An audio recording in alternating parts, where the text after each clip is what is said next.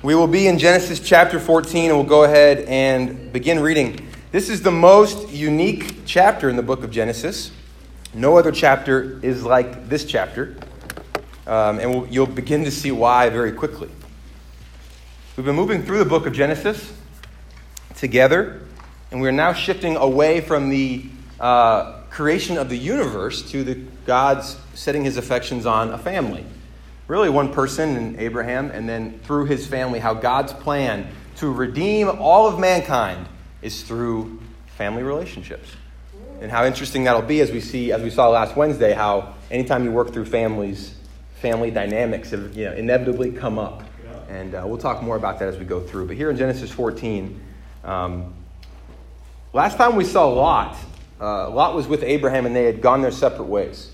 Lot had uh, chosen uh, the luscious land near Sodom and Gomorrah. And last time we saw Lot, we kind of thought, wow, okay, I'm sure things are going to go really well for him. He chose the, uh, the job with, that makes the most money, he chose the house with the most comfort, he chose the girlfriend or boyfriend that makes him feel the best. Maybe things are going to go pretty well for Lot. They're out there near Sodom and Gomorrah. Um, and so now we're going to kind of continue to read and see what really does happen here uh, with our buddy Lot and how does Abram respond. So in verse 1 of chapter 14, it says, there's going to be a lot of names, so just, just hang in there. We're going to, we're going to plow through, okay? At that time, when Amraphel was king of Shinar, Arioch was king of Ellasar, Kedorlaomer was king of Elam, and Tidal king of Goyim. These kings went to war against Bera, king of Sodom. Birsha, king of Gomorrah, Shinab, king of Admah, Shemeber, king of Zeboim, and the king of Bela, that is Zoar. All these latter kings joined forces in the valley of Siddim, that is the Dead Sea Valley. For 12 years they had been subject to Kedorlaomer, but because but in the 13th century they rebelled. In the 14th or in the 13th year they rebelled. In the 14th in the 14th year Kedorlaomer and the kings allied with him went out and defeated the Rephaites in Ashtaroth Karnaim and the Zuzites in Ham, the Emites in Shaveh Kiriathaim, and the Horites in the hill country of Seir, as far as El Paran near the desert. Then they turned back and went to En Mishpat, that is Kadesh, and they conquered the whole territory of the Amalekites, as well as the Amorites who were living in Hazezon Tamar. Then the king of Sodom, the king of Gomorrah, the king of Admah, the king of Zeboim, and the king of Bela, that is Zoar, marched out and drew up their battle lines against, or battle lines in the valley of Siddim against Kedorlaomer, king of Elam, Tidal, king of Goyim, Amraphel, king of Shinar, and Arioch, king of Ellasar. Four kings against five. Now the valley of Siddim was full of tar pits. When the kings of Sodom and Gomorrah fled, some of the men fell into them, and the rest fled to the hills. The four kings seized all the goods of Sodom and Gomorrah and all their food. Then they went away. They also carried off Abram's nephew Lot and his possessions since he was living in Sodom.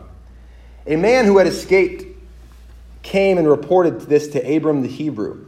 Now, Abram was living near the great trees of Mamre, the Amorite, a brother of Eshcol and Aner, all of whom were allied with Abram. When Abram heard that his relative had been taken captive, he called out the 318 trained men born in his household and went in pursuit as far as Dan.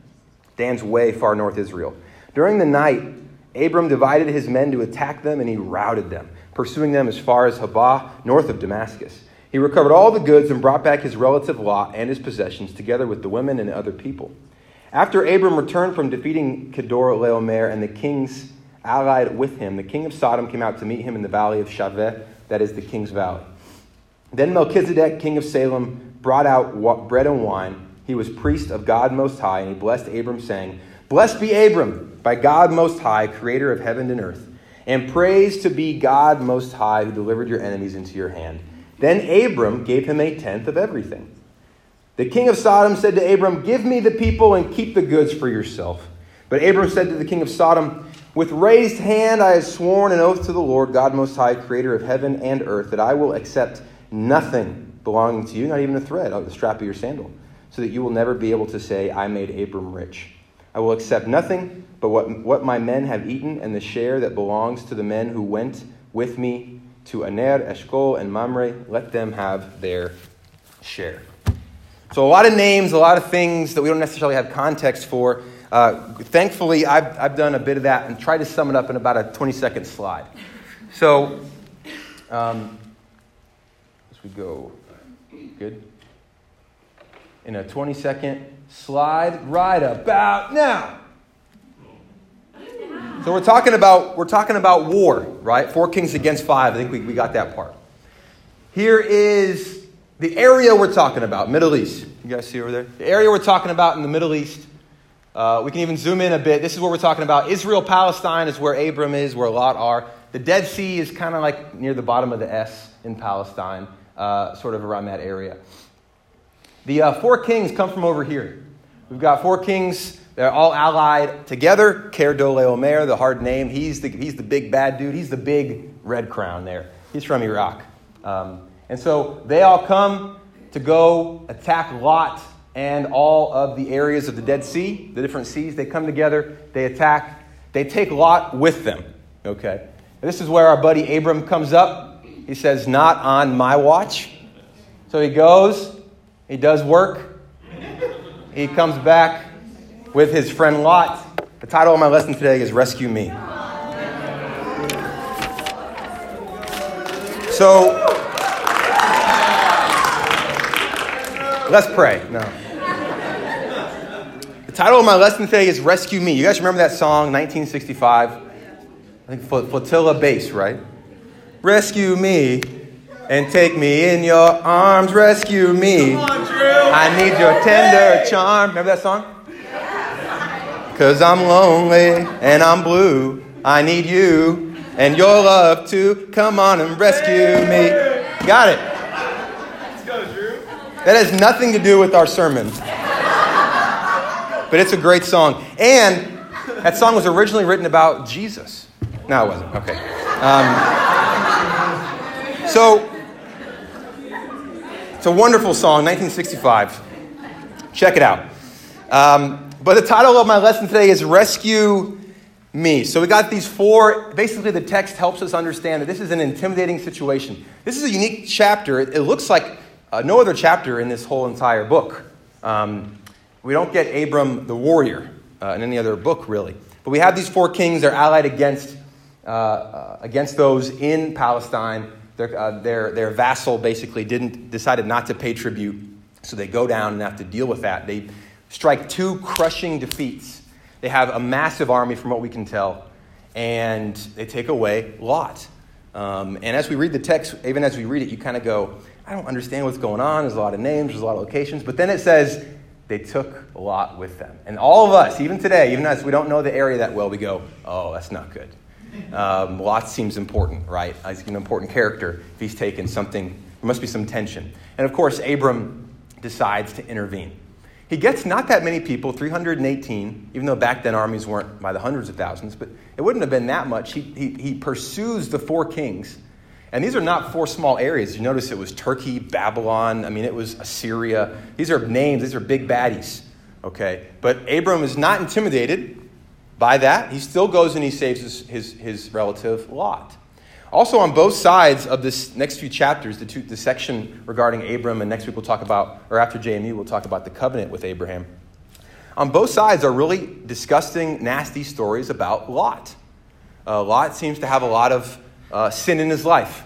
He's got a lot of issues. Later on, it'll be sexual sin, but here earlier, it was really uh, choosing to leave Abram, choosing to distance himself, choosing to alienate himself from his relative in order for the more comfortable situation. And that, I think, is something that we all can relate to um, today. And I want to talk today about rescuing, what it means to really rescue. You know, as Abram decides, and we don't, we don't get much of an internal dialogue with Abram, it seems he just, he just goes. But for us as Christians, we, have, we are called to be rescuers. And really, in two ways. The first way is to rescue those outside the body of Christ, to bring them into the body of Christ. The other way is to rescue those in the body of Christ who are drifting from the body of Christ, those who are obscuring their life in darkness in some way. And they're, they're hurting, they're weak, they're, they're, they're slowly leaving God. And those are people we also are called to rescue. And so, in both those situations, it's easy. I feel like this is an important point with Abram is that he doesn't go to this thought of, you know what, Lot had this coming. He chose to leave me. He chose the better land. I'm over here with the lesser land. He chose to he chose to date that person and leave the church. He chose to go take that job with lots of money. She chose that she would want those friends over us. That's not my fault. They did it. But he doesn't. He springs to action to go save his relative. And not without personal consequence. Rescuing anyone who wants to rescue somebody else, there is an inherent danger that you'll be hurt. Right. You know, a lot of us, I don't know if you guys saw that movie. It was called uh, Finest Hours. It was a Disney movie. And it was about the 1952 tanker, uh, this ship, basically, that uh, in a storm, it was really cold, and this nor'easter basically tore it in half. It had Chris Pine in it. And basically, there, there were, now you go, oh, I know, no, no, no. Uh, but no, there's, there's, this ship tears in half. Well, the, the ship to go rescue it, another tanker, tears in half as well. And so they called this basically motor lifeboat captain, this, this you know, Chris Pine in the movie, to go to what's called the most daring Coast Guard rescue ever. 1952, in the middle of this storm, this gale, to go rescue these people in this ship. Now, in the movie, he's like, I'm going. But you know who has a problem with him going? His wife has a problem with him going. Why does his wife have a problem? You all know why his wife has a problem because she knows there's an inherent danger. If you rescue these people, you could die. And that's the problem we all have, I think, when we, when we have a heart to rescue others. If I try to help this person, will I get hurt? If I share my faith at work, how will it go badly for me? If I try to have a conversation about my friend's marriage, will it be awkward? Will it be difficult? Will they cut me off? There's a brother at church who has cut off communication with me. He won't talk to me. There's a sister at church who doesn't want to be anywhere near me. If I try, will they just get madder? Will they just push harder? Will they Anytime we want to rescue, there's an inherent fear for most of us. What will happen if I try to rescue? And we see, uh, we'd all love to be like Abram. The other thing is, Abram's not intimidated by the size of the task. A lot of times when we see how, who can we rescue, how can we help others, we're intimidated. We're fearful of the size of the task. Right. You know, it's, it's just too much. There's too much sin in their life, there's too much going on in their parenting. I, I can't disciple them. I'm, I don't know the answers. So I'm going to let somebody else do it. So sometimes we're so intimidated, or someone that we want to evangelize toward, we want to share our faith with, we want to bring them out to know the gospel, but we're so overwhelmed because maybe they're really intellectual. We go, they would never, I don't, what if they ask questions I don't know the answer to? I, I can't do that. Let me, let me find a dumber person to reach out to, you know? Uh, and we can think, oh, they're really athletic, or their life's going really well, or they're really successful, or they're not my race, or they're not my gender, or they're not my ethnicity. I, it's not going to, we get intimidated, get fearful. Maybe someone's just the fact that they're taller than us, or the fact they're bigger, they look strong, they look angry today. We don't want to share our faith because we're intimidated. That person looks like they're going to kill me. So I'm not going to share my faith with them. Let me find somebody who looks a little bit more pleasant to talk to, somebody nice and small to reach out to. Uh, and all these fears come into play when we think about rescuing others. And rescuing is really all about intervening on somebody else's behalf. Too often, I think, and even in this lesson, you know what I did? I made a mistake. I got to confess to you guys. Because when I was writing this lesson, I was like, okay, this, this, this text, this scripture is really about battle. Okay, it's about the spiritual battle we have within, about dealing with sin. That's what I thought at first. And then I read it over and over again. I thought, this isn't about that. But it's interesting that I went there. It's interesting that as a Christian, I thought, you know, our first problem is, is internal. And I think as Christians, as disciples, a lot of times we just get so inward focused. Yeah. We go right to, oh, you know, we got, we got to wrestle with sin. I'm not good enough. Once I get this sin dealt with, then I'll be enough. Then I'll be able to. I got issues. I got fear. I got impurity problems. I got pride. I got air. I got to deal with my own heart. I got to fix myself. That's where I went when I read it. And I had to read it again and go, this is about actually rescuing somebody else. Abraham has no shortage of moral issues. What did he just do? And he's going to do it again later. Spoiler alert. He's going to basically say to his, his friends, Hey, my wife's not my wife. Sleep with her if you want, because he's afraid of himself dying. He, wants to, he gives up his wife's honor to save his own self. He is not a great character at this point in the Bible. He's a coward. But he doesn't say, I'm, I'm just, oh, shucks, if I go rescue Lot, I'm, not, I'm, I'm no good. I'm not, I'm not a speaker. I'm not bold. I'm not confident. That's not me. I'm not a Bible talk leader. I'm not like those other people. He doesn't. He goes for it. He strives to go for it. And it's an incredible challenge to all of us. And I began to think, you know what, this passage is about rescuing somebody else. But that's a, that is a perilous endeavor. Because all, all of us, like the lifeboat, uh, motor, the motor lifeboat captain, we all are fearful. What's going to happen to me? You know, for myself personally, I can tend to think of if I am concerned about somebody else in the church, maybe who's going through something, or I think they're going through something, I can go to right, well, I've tried. I've tried. I can quickly give up after. And I have, we all have like a set point in our head of like, hey, you should reach out to that sister. She's having a hard week. Well, I texted her. That's all I can do. That's the max I can do. Of all the effort I could muster, it was, hi, how are you? In a text, right? I mean, I can't go beyond that, but we all have like this max cap, this, this ceiling. I called her once.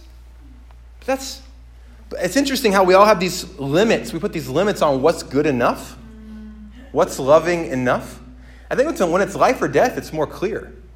Like if Abram's like, I'm going to go, I'm going to check out the size of their army. If they look super intimidating and scary, uh, there's actually a lot of times the Bible will say that these people they're fighting are giants.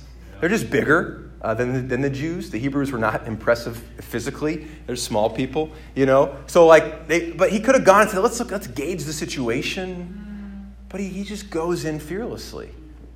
And it's an incredible thing. And I began to think, what stops us from having a heart to rescue others deeply and diligently? And I think that's the two things we encounter that are difficult. When we want to reach out to somebody else, whether it's evangelizing outside the body or trying to strengthen inside the body or disciple inside the body, we struggle to be deep and we struggle to be diligent. Those are the two things. Like I shared earlier, I tend to give up after a while. I've tried, at this point, her sin's on her head, right? I mean, I, we kind of give up. But I thought all of us kind of tend to be on one side or the other with this. We tend to be on, on these two sides. And uh, one side is the, the controlling side. Some of us are really controlling. And when I even say, let's go rescue people, you're like, I'm on it. I'm going to get with them today. I'm going to tell them what to do. I'm going to come up with a plan. I'm going to make them love God. That's like you right now, right? I'm going to rescue them. I'm going to force them. I'm going to grab them and squeeze them like Lenny and of Mice and Men and just crush it to death. Spoiler alert, again, I'm ruining all sorts of things for you today movies, books, literary works of art. But some of us are so controlling. If you haven't read it, it's a wonderful book. Um, some of us are so controlling, and I think what, when we get involved in others' lives, we're quick to tell them what to do or what not to do, and we're not quick to listen. We think rescuing is controlling them. Or we treat them according to their ability to listen to our advice. I told them to do this thing, they didn't do it. And then sometimes when you ever get a bit in that trap where uh, I've been in a situation in the past where a brother said to me, Sure, you can make that decision if you want. It's up to you, but I wouldn't make that decision. To me, that was, I can do what I want. So I did the thing that he wouldn't do. And then afterwards, he's like, Why didn't you listen to advice? And I was like, Hold on. Can we go back to the part where you said it was my choice? You know? But I know he was trying to disciple my heart, but I also felt like in that situation, you just you wanted me to do what you wanted me to do. And then when I didn't, you shamed me for it. That's not discipling. But a lot of us disciple that way. A lot of us try to help that way. I told them to read every day, he's not doing it. So, and then we actually treat them with less love because they've not done what we said. And that's controlling. You know, we share our faith with others, but once something happens outside of our script, our schedule, we can't do it. We share our faith, but they can't fit into our very strict schedule, our very strict script of what an open person looks like out there. And we can quickly write them off as not open, or I don't have time, or it won't fit into my schedule, or it just won't work. Because unless it fits our controlling nature, we, we're not going to go for it. We lose the ability to be able to deal. A controlling person has so much security in the, the bounds of their righteousness, the, uh, the limits, the rules and regulations, that once those are overstepped, they have, controlling people have problems being friends with people who have different opinions and even different convictions. Right. They can't be friends with people with different convictions because it falls outside of their own view and, and they can't treat somebody with love even beyond their rules and regulations. I think a lot of us are this way. I've been this way. Um, the other option is we have controlling over here, but how about over here we have someone who's distant? Someone who's maybe you spend time with other people, maybe you come to church, but you, you don't really connect with them. And they may feel like you're more their project or you're their assignment and not really a friend. You're there, but there's no vulnerability, there's no connection. Um, but you're distant. Maybe you're distant in an emotional way. Maybe you're distant in a physical way that you just don't spend time with disciples outside church. You're literally distant. what does he mean by distant emotionally? No, no, you're literally distant. You are not here. Right? That's distant. And a lot of times when we have things in our life that we don't, uh, uh John 3 says, men love the darkness because their deeds are evil. When there's something in our life we don't want to talk about, we, we, we, we obscure it in darkness. The Latin actually translation for the word darkness is obscura. It's just to, I don't want to talk about it. So I'm not going to answer your text. I'm not going to answer your call. I'm not going to respond to you. I'm not going to see you. I'm not going to go to those things outside the body. And we can actually get really distant. And either way, there's fatigue. We get, if you're distant for long enough, you don't feel connected to anybody. And sadly, when people leave, it means nothing to you. Right. Did you know that 12 people have left the church in the last year. And that's not true, but let's say it is hypothetically. Let's say, oh, yeah, that's just the way it goes, though. Do, do you feel anything about that? Or we're on the other end where we're so controlling that when someone leaves, we hound them, we hound them, we push them further and further away. We text them, we call them, we show them at their, we show up at their house, we hide in their closet. We're, we're everywhere. You know, and either way, it's, it's, it's um, overwhelming and it wears you out and you get fatigue, and the inevitable conclusion is that we give up rescuing. We give up sharing our faith because, you know what? It just hurts me too much. We give up talking to people in the church and discipling because it just hurts too much. So, how is it? What's the real goal here? How can we rescue without getting fatigued? How can we rescue people without being controlling? How can we rescue people without being distant and cold? And just like people in a room with, on an assignment and not really friends and, and brothers and sisters. You know, the, the fight seems like, just like it was for Abram, the fight today is formidable. Can we really win it? And the people we're often trying to rescue look a lot like Lot. They've, but they got issues, man. They, they've, it's their fault. And I've tried. And we don't rescue like we should. There's an interesting character in this story. Do you see him? I think he's the key here. He's the secret. Do you see him? Melchizedek. Yeah. Who's that guy? He pops out of nowhere, out of a shroud, out of a cloud, out of a rhymes with that? Out of a mound. That's not the same. Right? He appears and he does this interesting thing. What does he do for Abram? He is humble toward him. He gives him a gift and he blesses him. Now, let me ask you this what in the world did Abram do for Melchizedek? Not a stinking thing. Melchizedek's from where? Salem. It's Jerusalem. He's from Jerusalem, not Dead Sea. Why does Melchizedek humble himself and why is he grateful to Abram? There's no reason to be. What happens next? So Melchizedek gives him a gift and says thanks and blesses him brings uh, bread and, and, and wine. Who comes up next? Sodom king, right? Basically, what does he do? Now, what did Abram do for Sodom king, king the king of Sodom? Everything. He brought your people back. He brought your money back. He brought your relatives back. He did everything for you. What does the king of Sodom say? Uh, divvy it up half and half. Uh, you can take, take whatever you want. I got my half. Bye. It's cur, it's short, it's, it's, there's no feeling. It's an interesting connection. We have this interesting contrast of the king of Sodom and Melchizedek.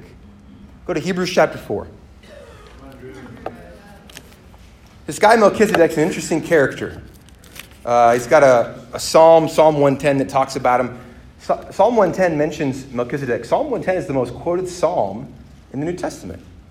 In Hebrews chapter 4, it's a very important passage, and a lot of New Testament Christians would interpret that passage messianically, basically about someone who was to come and be the Messiah. Now, it's important that we talk about the contrast set up by the king of Sodom and, the king, and Melchizedek, the king of Salem. Because I think sometimes when people walk, especially when people walk away from the faith, or we reach out to somebody to evangelize to them and they seem uninterested in God or even mean toward God, and condescending, it can seem to us like, wow, they've really got it figured out. They're happy. They're pro- they seem to be happier without God. They seem to be doing better without Jesus. But it's, I think that's the lie that we can tell ourselves in our insecurity. It's the same thing that happened with Lot. When Lot goes to Sodom, there's this great tension in the scriptures of like, he's probably going to be doing great there with, his, with all his more, his more money, his better friendships, his new situation. But it's interesting. I think what, what we see from the text is that too often we love the things God gives us. We don't really love God. When we love the things God gives us, when those things are taken away, we fall away. I didn't get the things God said He'd give me. Sometimes I didn't even, God didn't even say it. We, we said it. God, give me this thing, right? We don't really love God. We love the things He gives us. Read the book of Job, right? You think Job really loves you? Look what you gave him. Take the stuff away, see what Job does. But when we actually give everything to the world, when you move to Sodom, when you move to Gomorrah, when you say, you know what, that relationship outside the church is going to make me happy. You know what, somebody in the church hurt my feelings, I'm gone. When you distance yourself, when you choose the world, at first, yes, it may be what you want. But eventually, the king of Sodom will come knocking without gratitude, without love, without connection, without empathy, demanding more. It is never enough for the world, and it will never be enough. The rat race is it's never enough. You finish UVA, great, get a job. Get a job, great, get promoted. Get, get a, a wife, great, get a better one. Divorce her. You have kids? I kind of stuck with that one. I don't know. What do I do with my kids? Let's just keep moving up, keep getting more.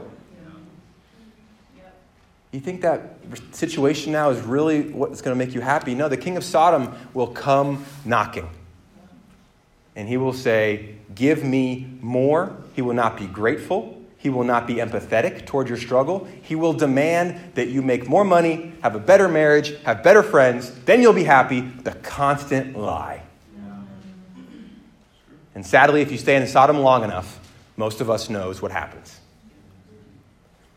But then Melchizedek doesn't do that. Why does this guy show up and he's humble toward Abram? Hebrews chapter 4, verse 14 explains.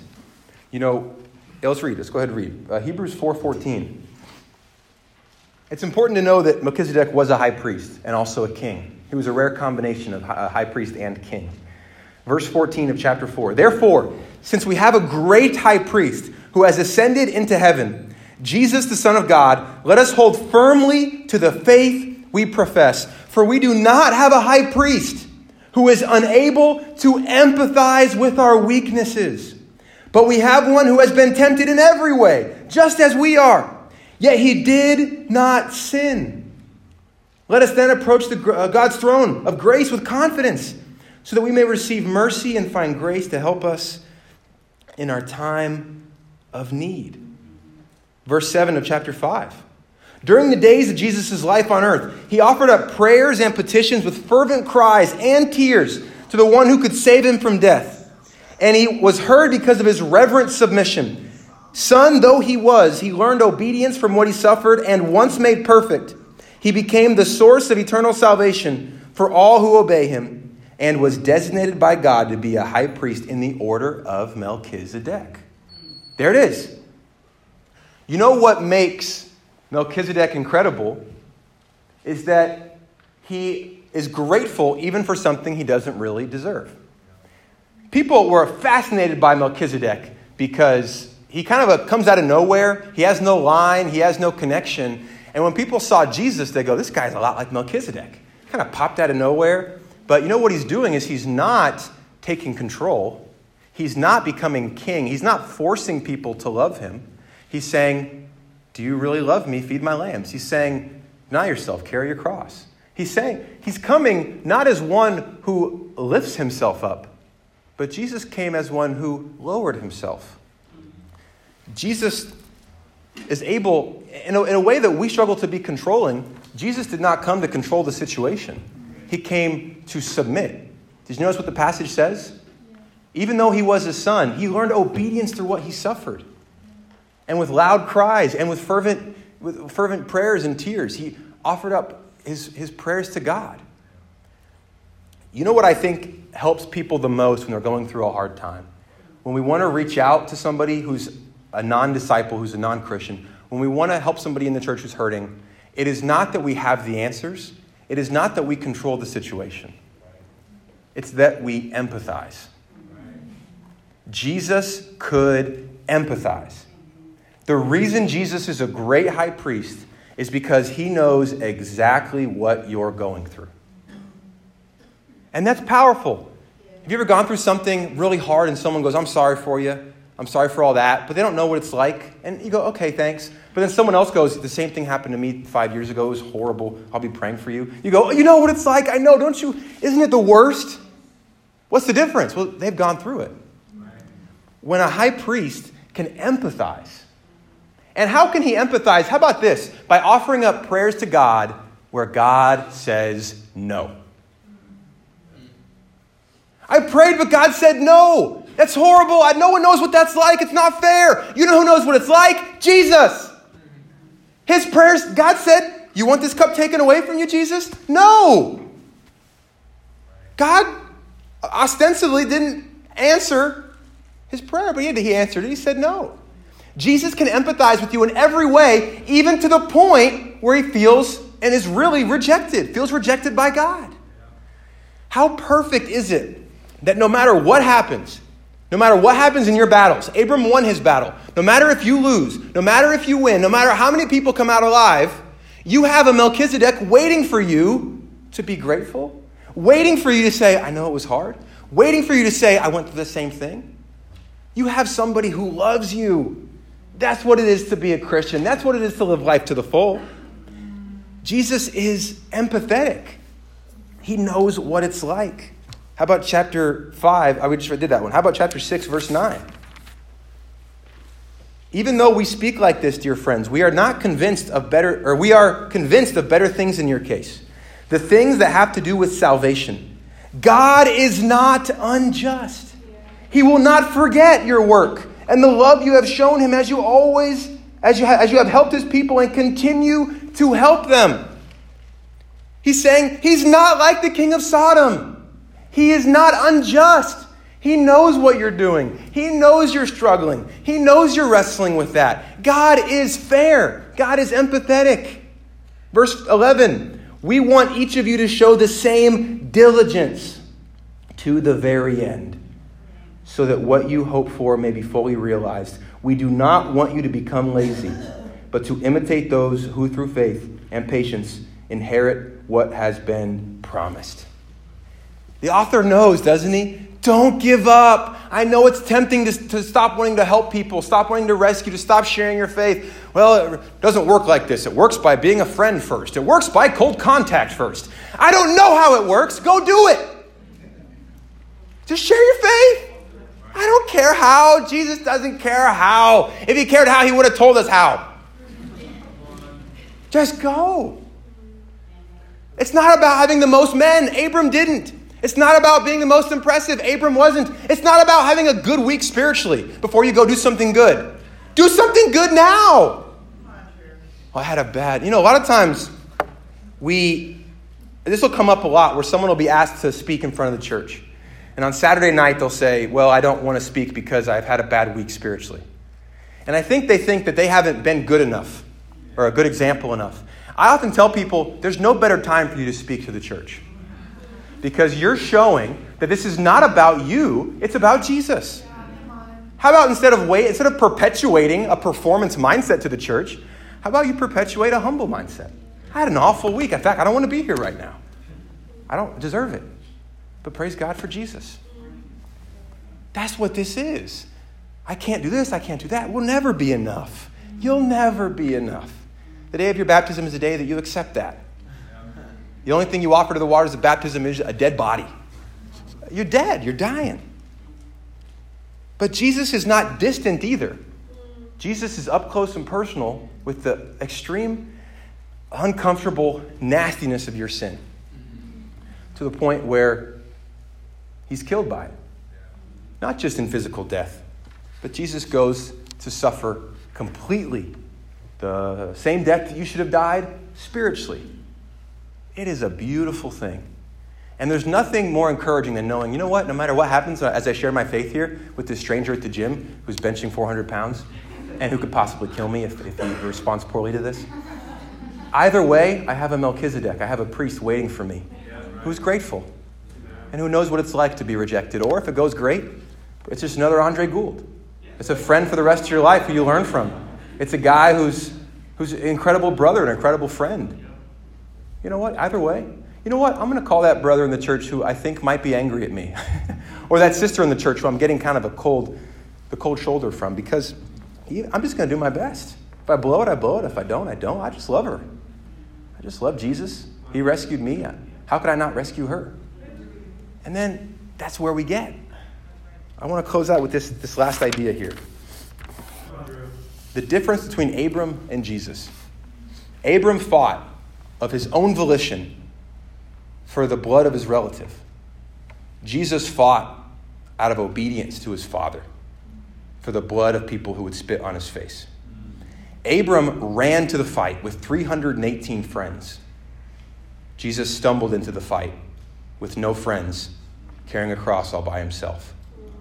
Abram wins the battle and receives the spoils of victory. Jesus chose to lose the battle, and all he gained was the torment that your sins deserved.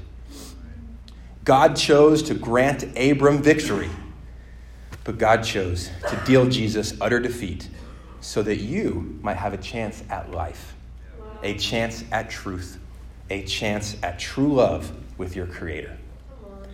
Abram drank the cup of wine and drank or, and, and ate the bread in victory.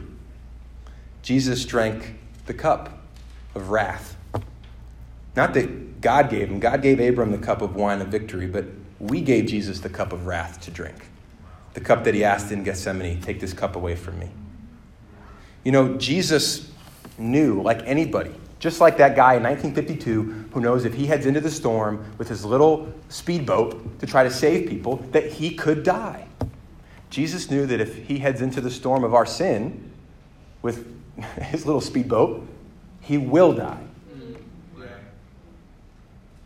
And that's not meant to make us all feel guilty so that we go, oh, you're trying to manipulate me into responding. What it's meant to do is wake us up to how much God loves.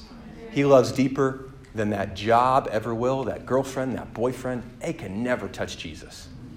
And the second you realize that, that's a daily thing, but the second we can realize that is the day we can live life to the full. Yep. Jesus was not distant with us. Jesus was not controlling with us, but he loved us diligently. He loved us deeply and He brought us into the family of God. Let's go do the same. Amen, and to God be the glory.